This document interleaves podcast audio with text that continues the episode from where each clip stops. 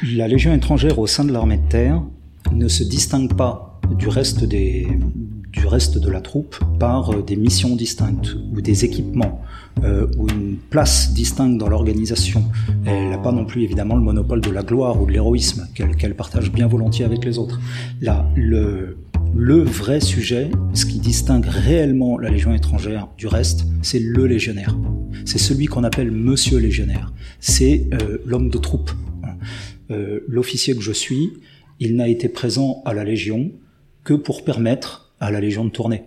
Alors on va pas faire de, on va pas faire de démagogie. Heureusement que les officiers sont là pour, pour tenir la boutique. Malgré tout, nous ne sommes pas le cœur du sujet. Le cœur du sujet, c'est Monsieur légionnaire. Et c'est un vrai mystère cette troupe parce que pour, pour deux raisons. La, la première, c'est que déjà ça marche. Nous cohabitons déjà. Et quand on voit les difficultés qu'il peut y avoir dans le domaine du management interculturel à avoir euh, à avoir euh, trois ou quatre personnes de pays différents euh, pour les faire travailler ensemble, euh, là on en a 145 et ça marche. Donc c'est déjà un miracle en soi. Mais même au-delà de ça, comme tu le disais tout à l'heure, ce qui ce qui caractérise les soldats de tous les pays du monde, c'est qu'ils se battent pour leur patrie. Et les légionnaires, euh, qui viennent de tous les pays du monde donnent tout à une troupe qui défend une patrie qui n'est même pas la leur. Donc ça, c'est quand même incroyable. Et l'investissement des légionnaires euh, dans la dureté de l'entraînement, dans les opérations, euh, dans, le, dans leur aptitude à risquer leur vie, est souvent plus importante que celle qu'on trouve chez des soldats qui défendent leur propre pays, ce qui est quand même assez dingue. Et ce qui pose la question du, mais en fait, comment ça marche? Comment on crée cet engagement Exactement. Exceptionnel. Hein. C'est tout à fait. Un engagement militaire, c'est toujours exceptionnel parce que ça peut aller jusqu'au don de sa propre vie. Absolument. Et là, encore plus exceptionnel parce qu'il n'y a pas ce carburant euh, de base mm. qui est celui de la défense de son pays. Absolument. Euh, dans l'armée, de manière générale, euh, la cohésion, la fraternité, la solidarité, c'est pas des options, c'est pas un luxe, parce que en opération, tout déficit de fraternité euh, se traduit par un échec de la mission et potentiellement par la mort, euh, par la sienne propre et par, et par celle de ses camarades. Mort qui en soi est pas inacceptable. Elle est même, elle est même consentie et respectable si la réussite de la mission en opération est à ce prix. En revanche, euh, une mort qui serait la conséquence d'un déficit de fraternité ou de professionnalisme, elle pour le coup est tout à fait inacceptable.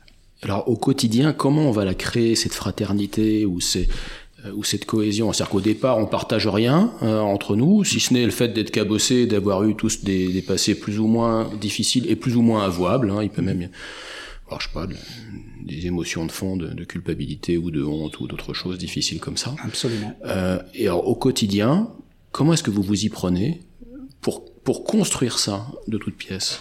Alors, le premier point, c'est que le, la fraternité figure dans le code d'honneur du légionnaire. Le code d'honneur du légionnaire, pour faire un parallèle avec l'entreprise, ça pourrait être une charte de bon fonctionnement ou d'éthique. Euh, le, le, premier article du code d'honneur du légionnaire définit le légionnaire. C'est ce qu'il est. Légionnaire, tu es un volontaire servant la France avec honneur et fidélité. Et immédiatement après, le deuxième des sept articles dit chaque légionnaire est ton frère d'armes, quelle que soit sa nationalité, sa race ou sa religion, tu lui manifestes toujours la solidarité étroite qui doit unir les membres d'une même famille. Waouh Alors ça, ce sont de très beaux principes, mais concrètement, le, le premier jour, euh, ça c'est de la bonne théorie. Ouais, vrai. Mais comment est-ce qu'on passe Comment ça s'incarne et comment euh, euh, comment on fait en sorte que ça marche? Parce que c'est très beau. c'est vrai.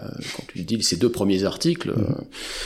Mais, Alors, mais très concrètement et, très, et plus prosaïquement aussi, Ouais. j'imagine, comment ça se passe? Alors, il y a deux grands moyens. Le premier moyen, c'est l'effort commun. Parce que le légionnaire euh, qui s'engage, dès euh, son premier jour à Castelnaudary, il commence à connaître la dureté de l'entraînement, la soif, la faim, l'épuisement, euh, la douleur, le manque de sommeil, le trop froid, le trop chaud. Et tout ça vécu en commun sert à euh, créer une, euh, une fraternité, une cohésion. Et ensuite, la deuxième, le deuxième grand moyen dont nous nous servons, nos anciens disaient que les grandes vertus s'acquéraient par la répétition de petits actes. Eh bien, en fait, pour chaque activité, dès l'instruction, les légionnaires sont binommés ou trinommés, et chaque légionnaire est rendu responsable des résultats de euh, son binôme ou de son trinôme. Petit exemple. Les légionnaires, pendant leur instruction, qui dure quatre mois, euh, ils sont notés. Ils ont un certain nombre de tests. Euh, donc, ils ont des tests de français, de sport, de combat, de transmission, que sais-je encore, de secourisme, de tir. Et il serait injuste pour les tests de français notamment, qui est euh, le même barème pour tout le monde. Parce que quelqu'un qui est francophone comme toi et moi, dont c'est la langue maternelle, euh, aurait une super note, euh, là où le chinois, dont, les, repères culturels sont très différents des nôtres, aurait une, note pourrie. Donc ça ça serait pas juste. Ça générerait une frustration chez les légionnaires.